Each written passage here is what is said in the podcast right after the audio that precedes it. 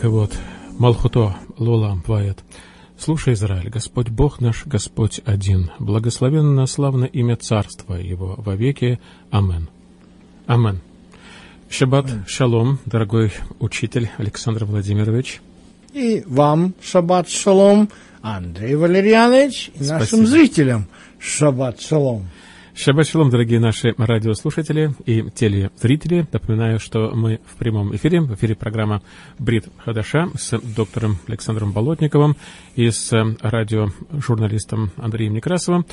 И с вами, дорогие наши радиослушатели, и в Европе на частоте 1602 АМ в Риге, Латвии на радиоцентр, и в Новом Свете сразу на двух частотах, и, конечно, в интернете. Пожалуйста, вы можете прямо сейчас искать картинку, она так и называется «Брит Хадаша» на Facebook Live и на канале YouTube Славик Фэмили, и также на канале доктора Александра Болотникова вы также можете найти. И сегодня мы с вами переходим к первому посланию Коринфянам святого апостола Павла. И перед тем, как начать, пока вы открываете ваши Библии, пока вы открываете Священное Писание, также хочу вам напомнить, что по многочисленным просьбам наших тракистов, трак-драйверов, то есть водителей большегрузных фур, мы можем доступны быть для вас прямо в вашей кабине, и также в вашем автомобиле через CarPlay вы можете нас слушать в виде подкастов.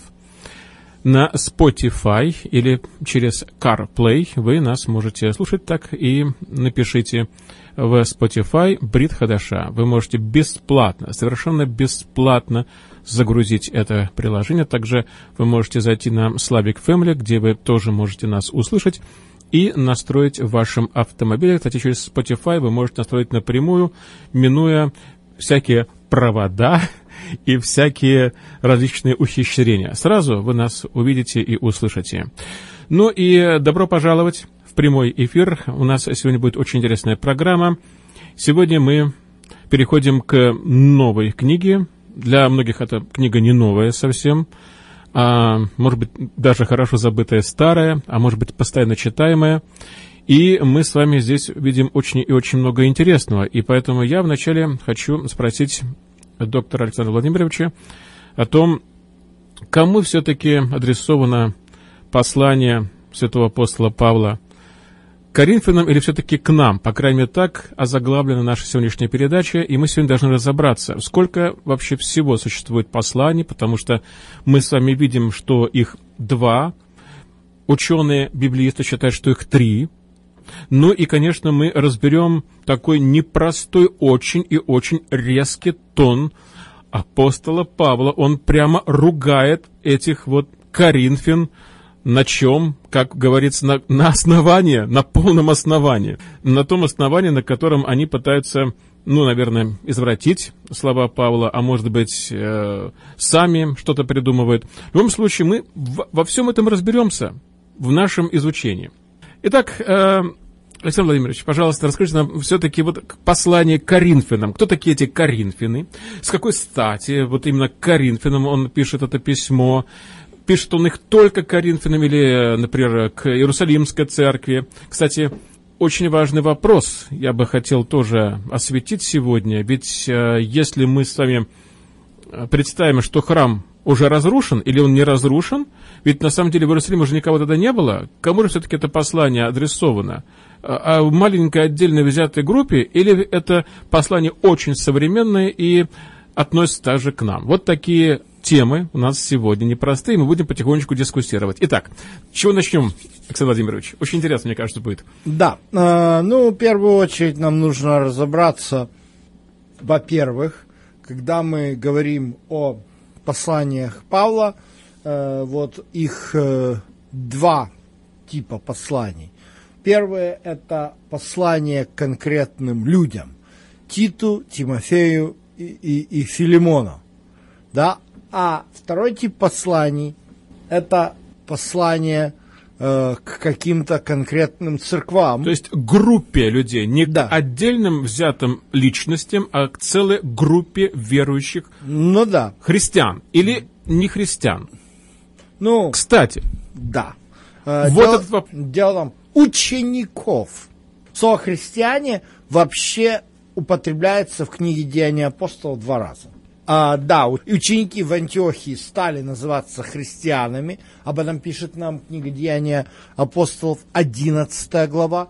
Но все равно, когда мы читаем красной нитью, когда Павел приходит, он находит учеников, учеников, количество учеников. То есть э, Павел обращается к своим ученикам.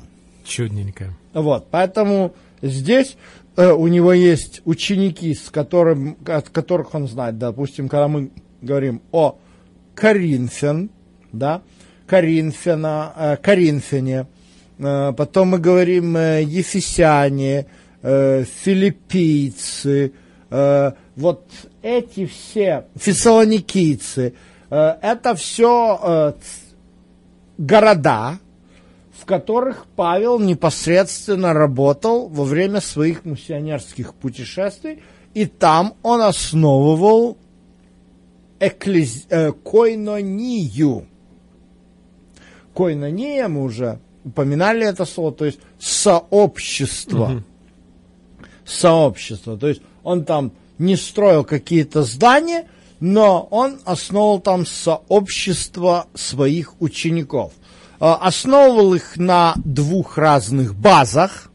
Э, Например, когда он впервые попадает на европейский континент, э, через, вот, попадая в Македонию, он оказывается э, в Филиппах, а там никак, нету даже евреев. Он находит греческих женщин, которые молятся Всевышнему в шаббат. Очень, кстати, важный такой момент. А где это вы такое прочитали? Что они, будучи не евреями, и вдруг молятся Всевышнему в шаббат. Что, это где? В Коринфянах такое написано? Нет, это написано в книге Деяния А. апостол, 16 глава. Конечно. где Павел оказывается, вот, переходит из Малой Азии, вот, он оказывается, э, пересекает пролив Босфор, оказывается в Филиппах, Мгм. вот, и здесь э, у нас написано так, э, Да. э, сказано, в день субботний мы вышли за город к реке.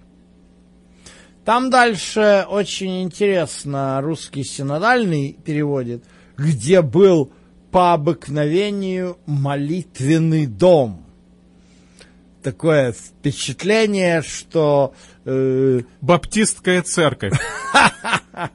да, да, да. Но в оригинале у нас э, э, немножечко по-другому э, сказано. э, здесь у нас сказано, значит, там было молитвенное, э, там, там, там проходила молитва. То есть по Мгм. оно так. Мы вышли к реке, где, возможно, собирались для молитвы. То есть никакого дома там не было. М. То есть там, воз- то есть он не знал, кого он там увидит. Мгм. Это, это мы как говорим за Филиппы, да? Мгм. Он не знал, кого он там увидит. Как интересно. Ну вот, э, дальше он обнаружил, что там таки молятся. То есть там молились Всевышнему Богу в шаббат. И там были женщины, одна из которых из города Фиатир, то есть с Малой Азии, по имени Лидия, чтущая Бога. Точно не еврейка. Да, то есть они были не евреями, но в шаббат они почитали Интересно. Бога. Очень интересно. Да, Александр Владимирович, то есть вы нам это- открываете сегодня прям то, что никто, наверное, даже и Так не это- мог себе представить. Да, так это интересная вообще глава, потому что э, все, когда говорят о том, что э, шаббат был для язычников отменен, это же основной тезис, который сегодня э, вы э, можно услышать э, в евангелических церквах. Шаббат для язычников уже не нужен, потому что для язычников написали вот четыре постановления, и, и все тут. А оказывается, нет. Оказывается, вот эта женщина Лидия, она продолжает в шаббат соблюдать. Вот. А Павел, придя из Иерусалима, быв на этой соборе, ни в чем ее не упрекает, а вместе с ней в шаббат молится. Угу. То есть э, это очень важный момент. Угу. Э, И вот с этого начинается вот с, вот, вот с этих э, чтущих Бога э, греков Угу. а, начинается э, в Филиппах церковь. А если мы возьмем другой случай, вот как раз ситуация с Коринфом, она другая. Угу. Здесь мы видим, что, э, значит, Павел, об этом написано в 18 главе книги Деяния апостол. Э, Павел э, приходит в Коринф и находит там некоего иудея Акилу. Они начинают вместе работать. И всякую субботу они приходят в синагоги и проповедуют. Вот это да. Но, учителя, а действительно, а когда им приходить? Они действительно приходят именно в субботу, потому что это было испокон веков, что евреи поклонялись Всевышнему Богу Ну да, по субботам. Ведь тогда никакого воскресенья, собственно, не было. Здесь все понятно. По идее, должно Да, быть все то есть понятно. на То есть, основании- если бы он сказал, что вот эти женщины были в воскресенье, вот тогда бы мы с вами очень удивились. Да, но сегодня бы никто не удивился, это мы бы с тобой удивились. Да. А вот, а, а к сожалению, христианство сейчас такое, что оно бы, конечно, было бы более радо услышать, что у реки в Филиппах, э, значит, Павел пришел именно в воскресенье искать язычников. Нетушки. А вот здесь мы видим, что Павел идет э, в субботу в синагогу, но написано было э, противление большое. Мгм. И вот здесь у нас как раз вот история образования Коринфской общины. В деяниях. Книги Деяний. Как интересно. Вот мы с вами 18 глава. возвращаемся обратно в книгу Деяния. Да, а, вот, и здесь интересно, что Павел говорит. А, он говорит, кровь ваша на головах ваших, я чист, отныне иду к язычникам. Шестой, шестой стих. Окей. И дальше очень интересная получается ситуация. Э, Павел, конечно, говорит таким очень резким тоном, но давайте посмотрим, куда он пошел.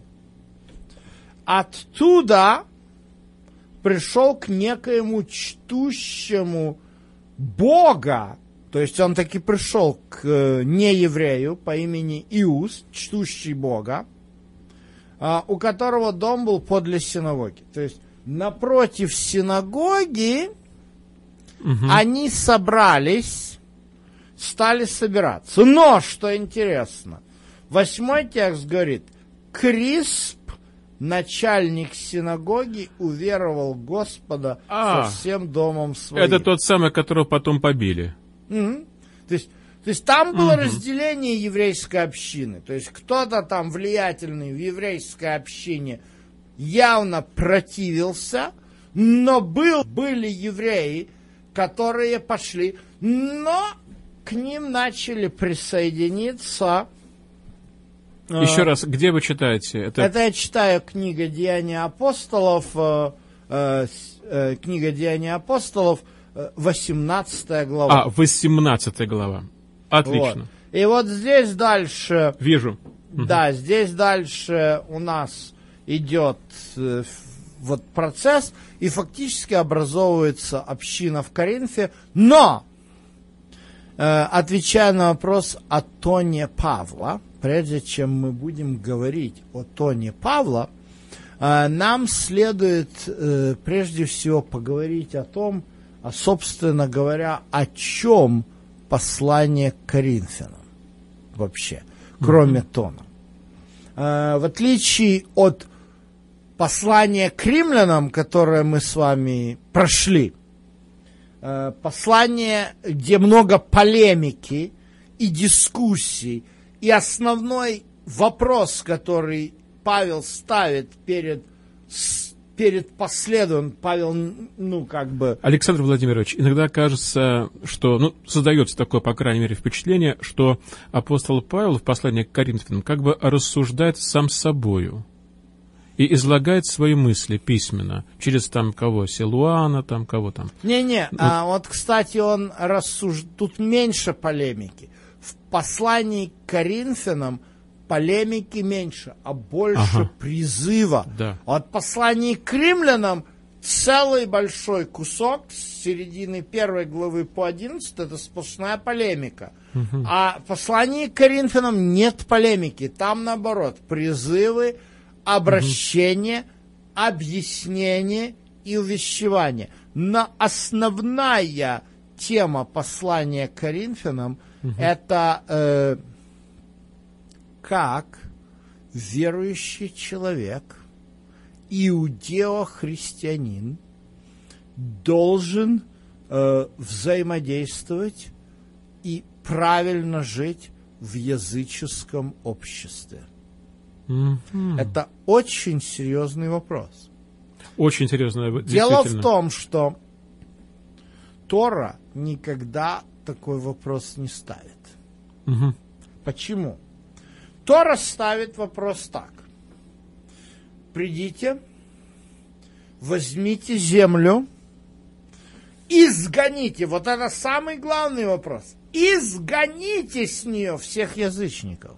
То есть все наоборот. Да, все наоборот. То есть очистите землю. Когда в книге судей у нас подается отчет по что произошло после смерти Иисуса Навина, и с горечью автор книги Судей, это, скорее всего, Самуил, говорит о том, что как Иисус Навин, Бог по почти дал покой. Вот, вот это вот понятие покоя, о котором пишет угу. э, книга Иисуса Навина, успокоил, э, потом книга Судей подхватывает. Это вот как раз дать ту землю и изгнать с нее язычников. Но только Иисус Навин умер – все это процесс изгнания закончился и начал процесс переплетения, взаимодействия с теми, кто не были изгнаны. И приходит э, ангел Господень угу. и говорит, это будет для вас сетью и капканом эти угу. язычники. То есть не должно было быть так. Тора прямо пишет, не имейте, не заключайте с ними союз. Что дальше пророки говорят. Пророк Исаия говорит, а вот гора Дома Господня поднимется выше всех гор, вот, и потекут к ней все народы, не поднялась и не потекли. Да. Это проблема. Это проблема. И что происходит? Так подождите, что получается, это идет в разрез с Торой? Это не идет в разрез с Торой. Это ситуация, при которой э, Павел должен адресовать вопросы, угу. которые являются сегодня реальностью. Э, я привед... Сегодня? Ну, не сегодня, а в то время. В то время, когда Но это очень важный написано. момент. Угу. То есть если бы не происходило то, что происходило за тысячу лет до Павла, сначала при судьях, потом при Соломоне, потом при царях э, э, Ахазе, э, Иакиме, Сидекии, то есть все, что привело к вавилонскому пленению и разрушению первого храма то послание к Коринфянам было бы не актуально. По Торе все язычники должны были прийти на Святую Гору Господню. Это на Храмовую гору? Естественно. А здесь, к сожалению, немножко по-другому. Здесь Павел ходит по Римской империи, угу. находит синагоги диаспоры, потому что диаспора образуется после разрушения первого храма, То есть кто-то был уведен в Вавилон, это вавилонская диаспора, а кто-то разошелся, разошелся, разошелся, то есть произошло рассеяние. Вот это рассеяние, оно не закончилось, да, э, через пророка Иеремии, через пророка Иезекииля Бог призвал собраться рассеянным. Сегодня эти тексты используются, к сожалению, э, слишком не по назначению, вырваны из исторического контекста. Потому что некоторые проповедники говорят, это происходит сегодня, вот Бог собирает и так далее.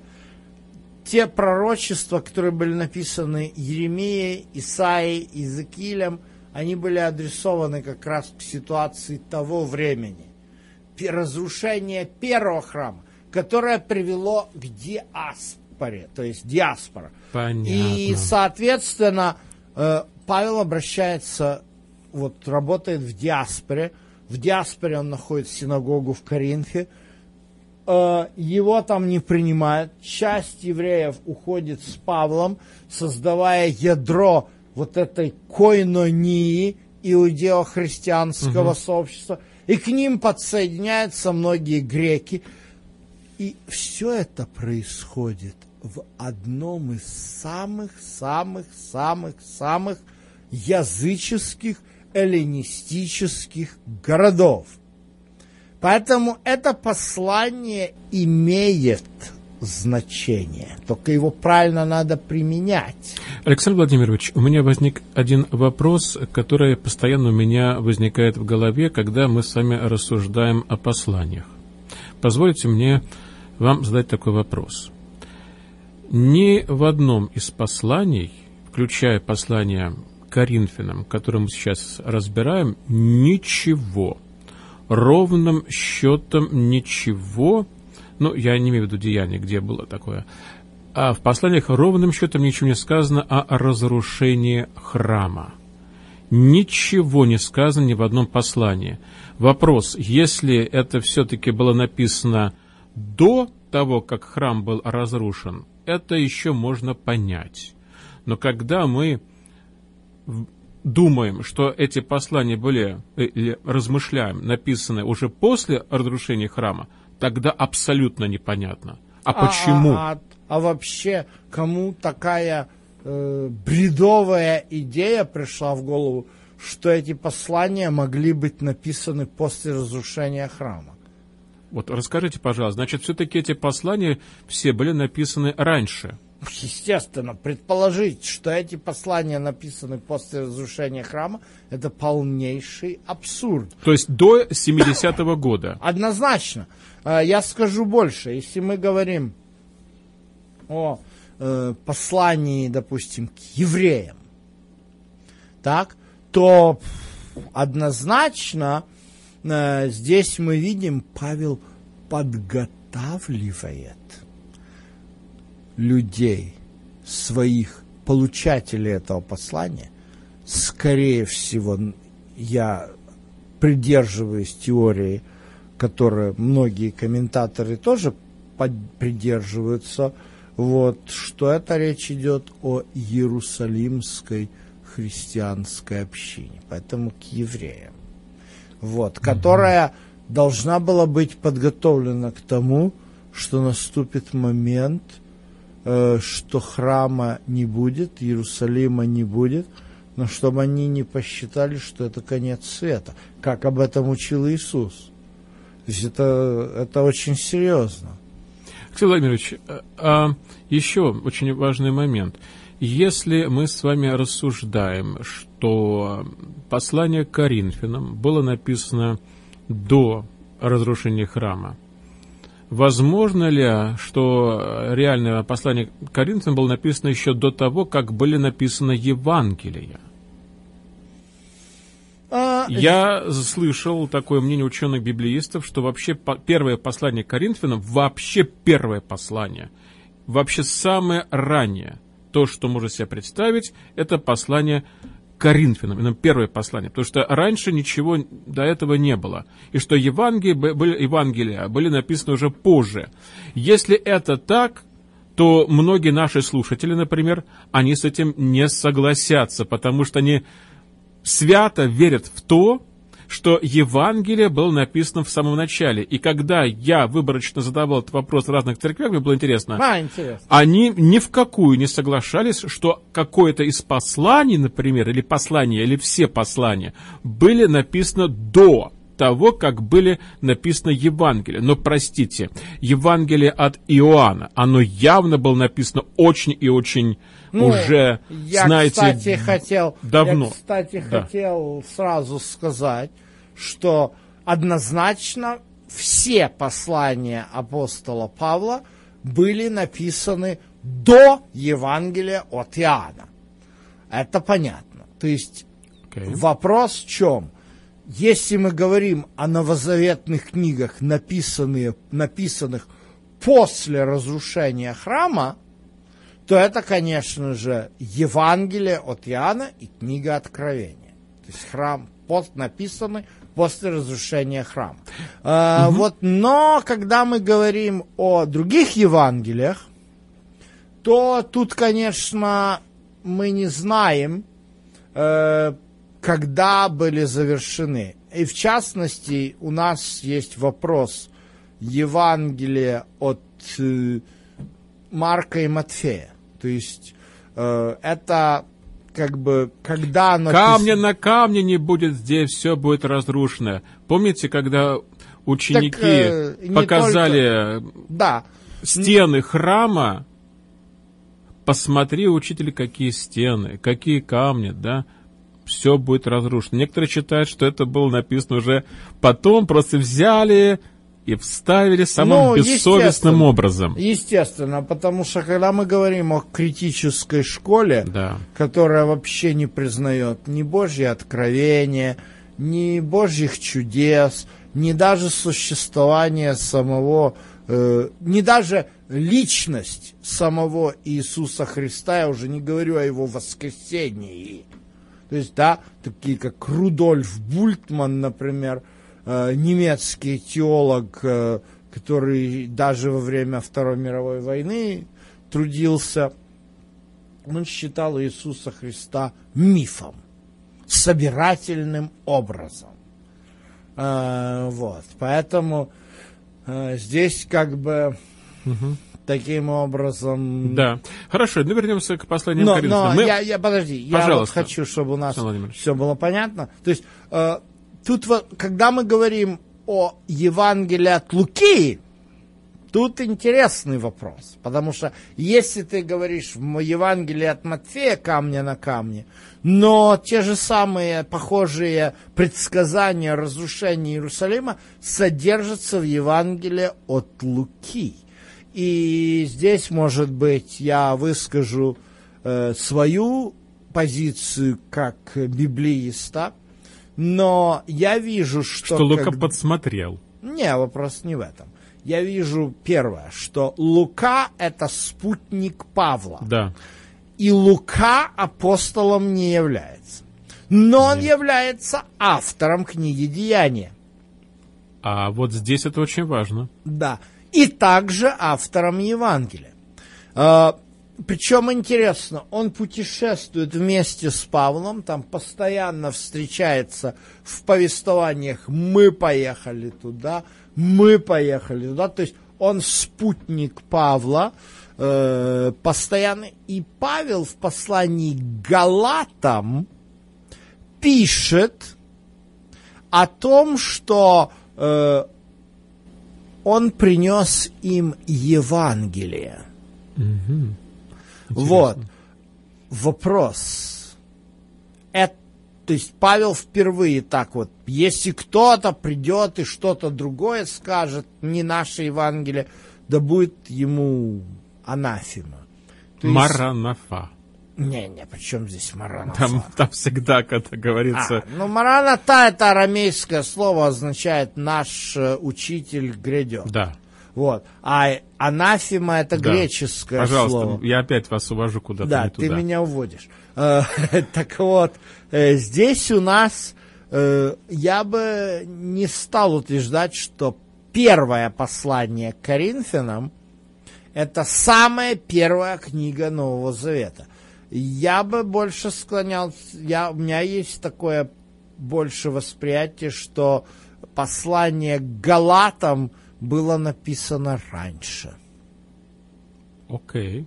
Да, потому что Галатия и эта область Малой Азии, где сейчас Турция, это первое миссионерское путешествие. Каринф это только второе миссионерское путешествие. То есть, э, а проблемы, которые поднимает Павел в послании к Галатам, э, это проблемы, которые э, потом также поднимаются в послании э, к римлянам. Вот. Поэтому здесь утверждать, что послание к Коринфянам первое, это самая первая книга Нового Завета – самая ранняя книга Нового Завета, нет. Я Но хочу... то, что оно угу. э, написано раньше Евангелия от Иоанна, это очевидно. Угу. Э, но вопрос, э, у Павла уже было однозначно Евангелие, которое потом оформилось в Евангелие от Луки. То есть все... Прекрасно. Вот я как раз хотел об этом сказать. Я напомню нашим радиослушателям и телезрителям, что мы сейчас пытаемся понять датировку. Это очень важный момент.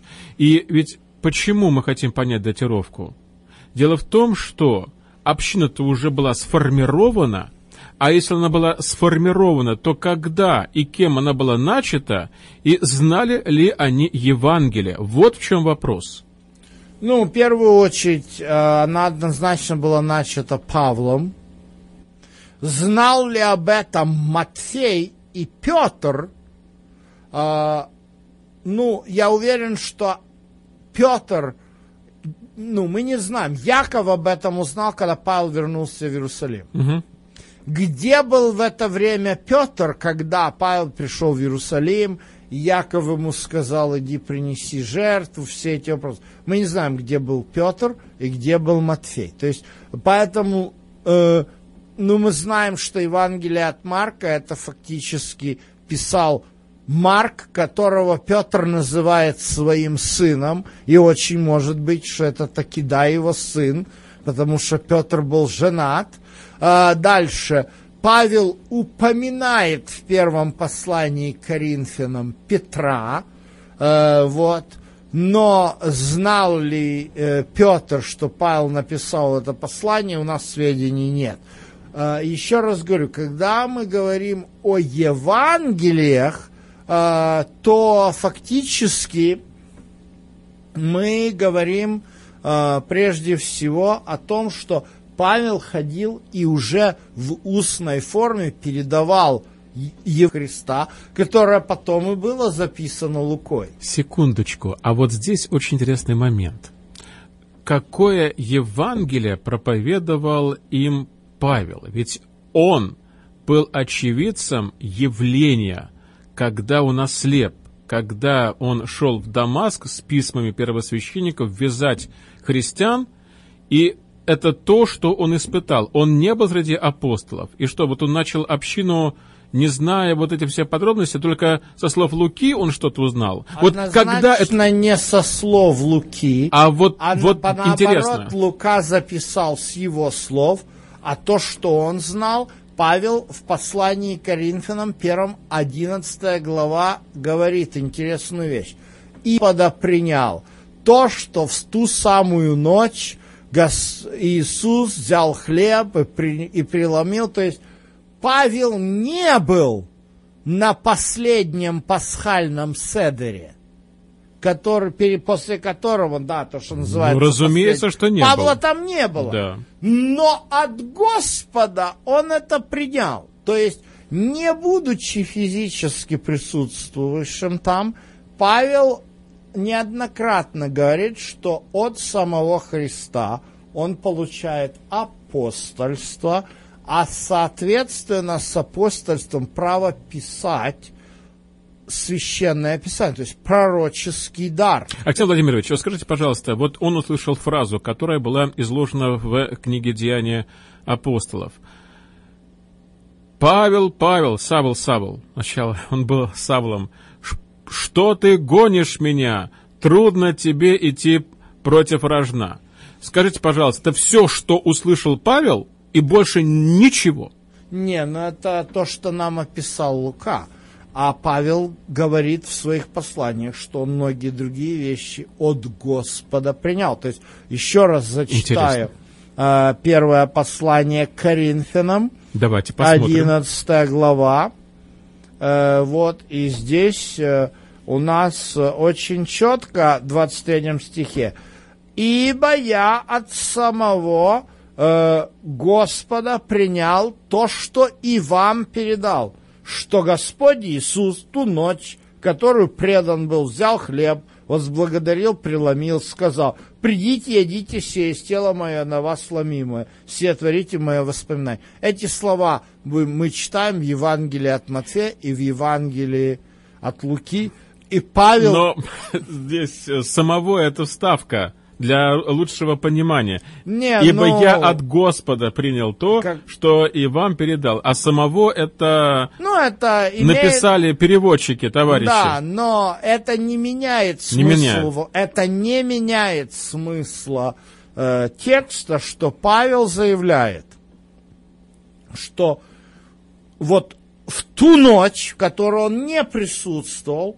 он передает слова Христа – которые пишет Матфей, похоже. То, через то... Матфея, через Луку, да? Так вот в чем дело. Вот вопрос я, в том, я еще... через кого он перед, э, получил это? Через евангелистов или от самого Господа напрямую? Павел говорит от Господа, а не от евангелистов. Хорошо. То есть от Господа, это про, точно так же, как Исаия получил свои откровения от Господа, точно так же, когда у нас история написана, Господь сказал Моисею, и вот здесь у нас есть, то, то есть, вот, вот в чем тут вопрос, да? Я хочу, чтобы это мы заметили.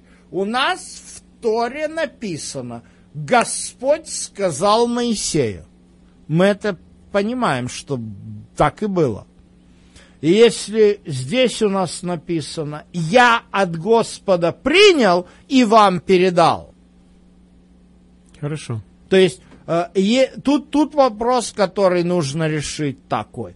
Если здесь Павел солгал, значит все его послания и деяния апостолов надо выбрасывать и не читать. Ну, понятно. Да, но тогда... То есть, Это то есть, понятно. Да, да, то есть тогда вопрос – а, а что, а кто еще в Библии лгет? То есть мы э, здесь как бы, я почему говорю, рассказывая о критической школе, да, то есть критическая школа это на веру не, не принимает. То есть они скажут, э, вот Павел у кого-то это взял. Но они же и говорят, что и Моисей у кого-то взял. То есть, если мы верим, что все Писание богодухновенно, Богодухновенно. что Павел пишет, значит, мы верим, что Павел, как и Моисей, что как и Павлу, так и Моисею говорит Господь. Да?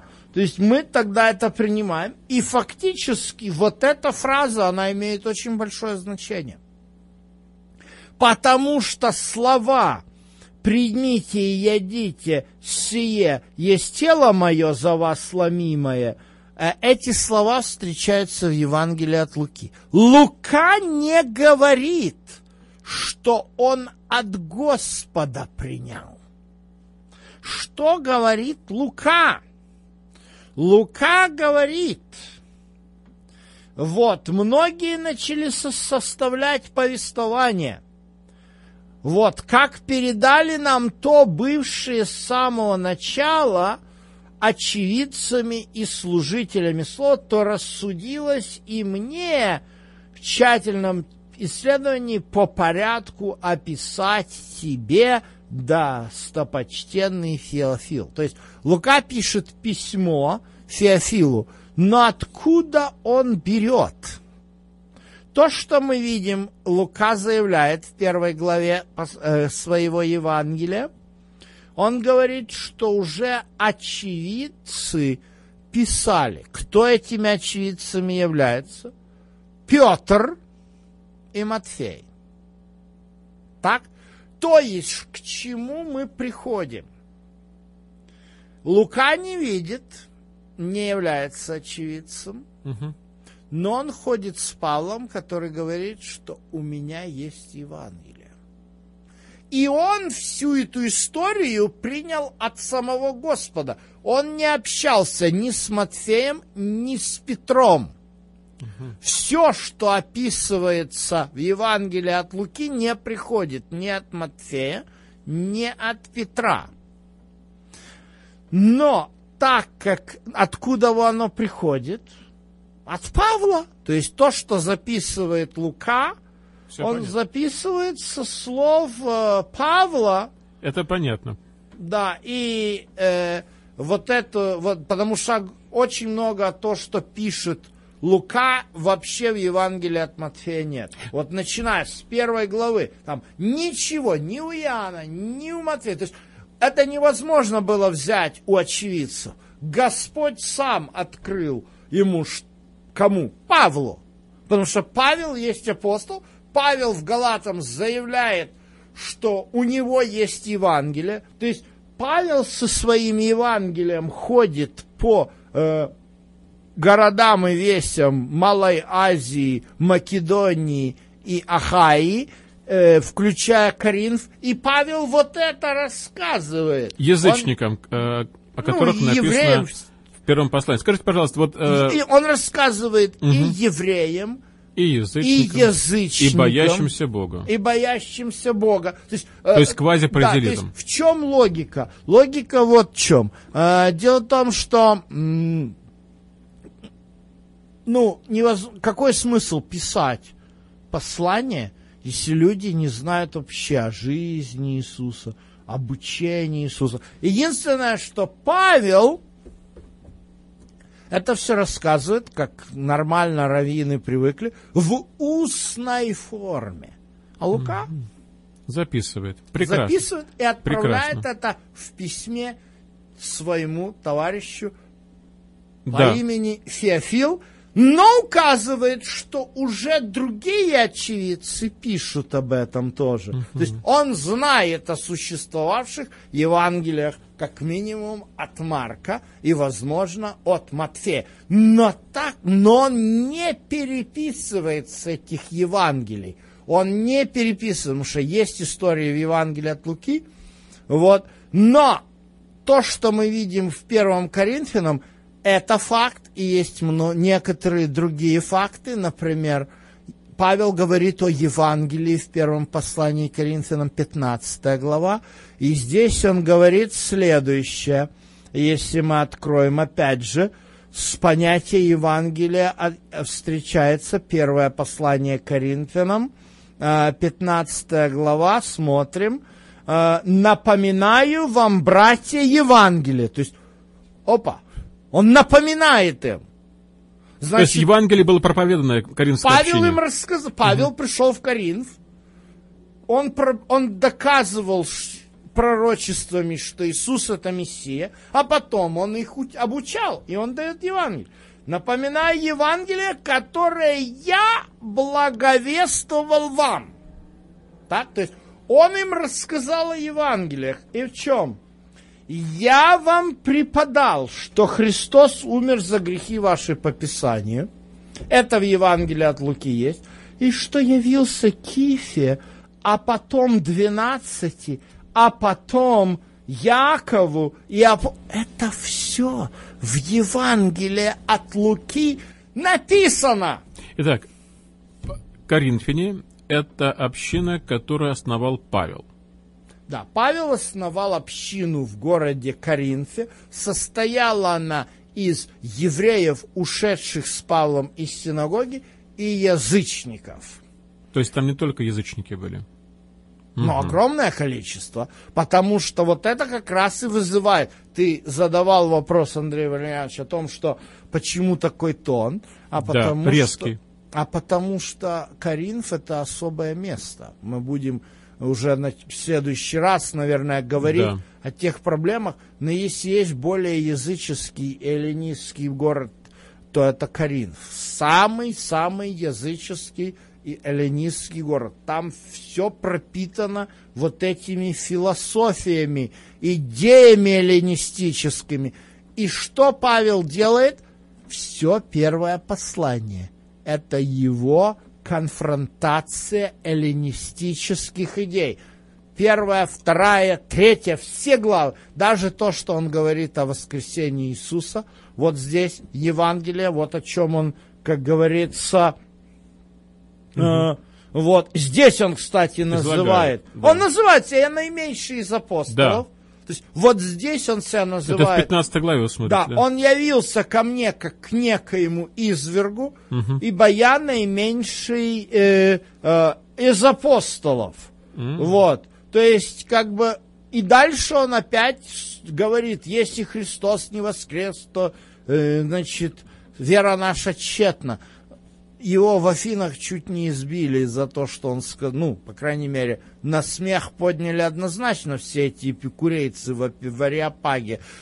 Как только он сказал о воскресении из мертвых, каждый тезис, который вы увидите в первом послании к Коринфянам, кроме нескольких тезисов, касающихся денежных вопросов, каждый тезис первого послания к Коринфянам – это Интересно. антиэллинизм. Аргумент, который бьет по эллинизму. Если в послании к, Римля... Если в послании к римлянам Павел адресует спорные вопросы, которые у, у него с традиционным раввинистическим иудаизмом, то в первом послании к Коринфянам Павел адресует каждый пункт, это борьба с эллинизмом, Э, если, конечно же, в вопросах иудаизма у Павла много общего, то у, с эллинизмом у Павла ничего общего нету.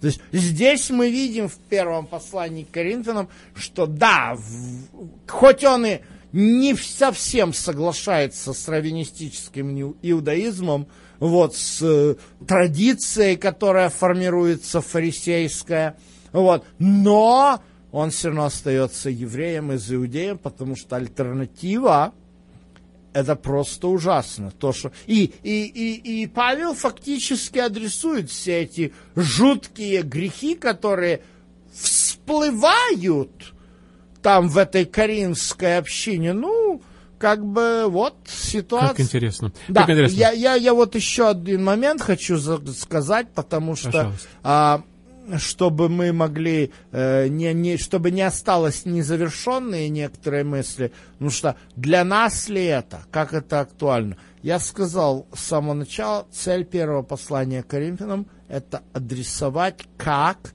должен э, верующий человек жить и вести себя в языческом окружении, в котором сегодня проповедуется Евангелие. Это отличается от того, какой был план Божий в Торе, потому что народ израильский не вернулся из растения, и Павел вот ходит по этим местам, и это имеет большое значение. Я, например, читая первое послание к Коринфянам, живя в городе Портленд, я очень хорошо идентифицирую себя с проблемами вот этот секуляризм, вот это общество, извините, Портленд, это город weirdos, угу. где, ну, грубо говоря, походишь по городу, понасмотришься на всяких мужиков в юбках, на всех этих проблемах, а какой у вас пол, один из восьми, когда в больницах спрашивают, вот как с этим быть сегодня? А, Владимир, это непростая тема. Что ж, э, увы, э, наше время потихонечку сегодня заканчивается. Э, пока вы рассуждали относительно пола, или восьми полов, знаете, что я подумал? Действительно, на тот момент, когда писалось послание к Коринфянам, когда оно излагалось, была только Тора, был Танах, было Священное Писание. Интересно, что христиане, они в дальнейшем двигались в направлении посланий апостола Павла по направлению к Евангелиям, а наши иудейские братья, они двигались а, в виде Мишны. И очень интересно, что после разрушения храма, я думаю, мы как-нибудь об этом поговорим, очень интересный момент, что когда храм был разрушен, иудеи спасали Тору, а христиане спасали Евангелие. Я думаю, мы как-нибудь на эту тему поговорим. Я не знаю, насколько правилен тезис, что христиане спасали Евангелие. То есть понятно, что иудеи, слава богу, додумались э, пойти... В явну. В явну. Не, вопрос не в явну. Нет, это совершенно другой вопрос. Э, вообще э, о том, что, э, э, чтобы адресовать вопрос, что происходило в явне и что спасали христиане, это э, как раз послание к евреям. Вот мы до него и, дойдем. А еще более интересно, это то, что пишет Иоанн после разрушения храма. Чудесно. Дорогие наши радиослушатели, телезрители, надеюсь, э, вам было сегодня очень интересно.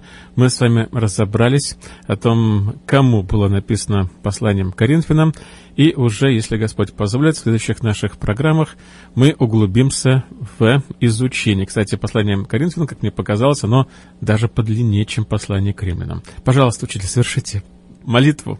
Барух Адонай Лагейну Малагалам, Ашер Натан Лану Микрат Эмет, Вехаей Лам Ната Бетахейну, Барух Ата Адонай Натен Микра. Благословен Господь Бог наш, Царь Вселенной, даровавший нам истинные Писания, в которых есть глаголы жизни вечной. Э, благословен Господь, даровавший нам Писание. Аминь. Аминь.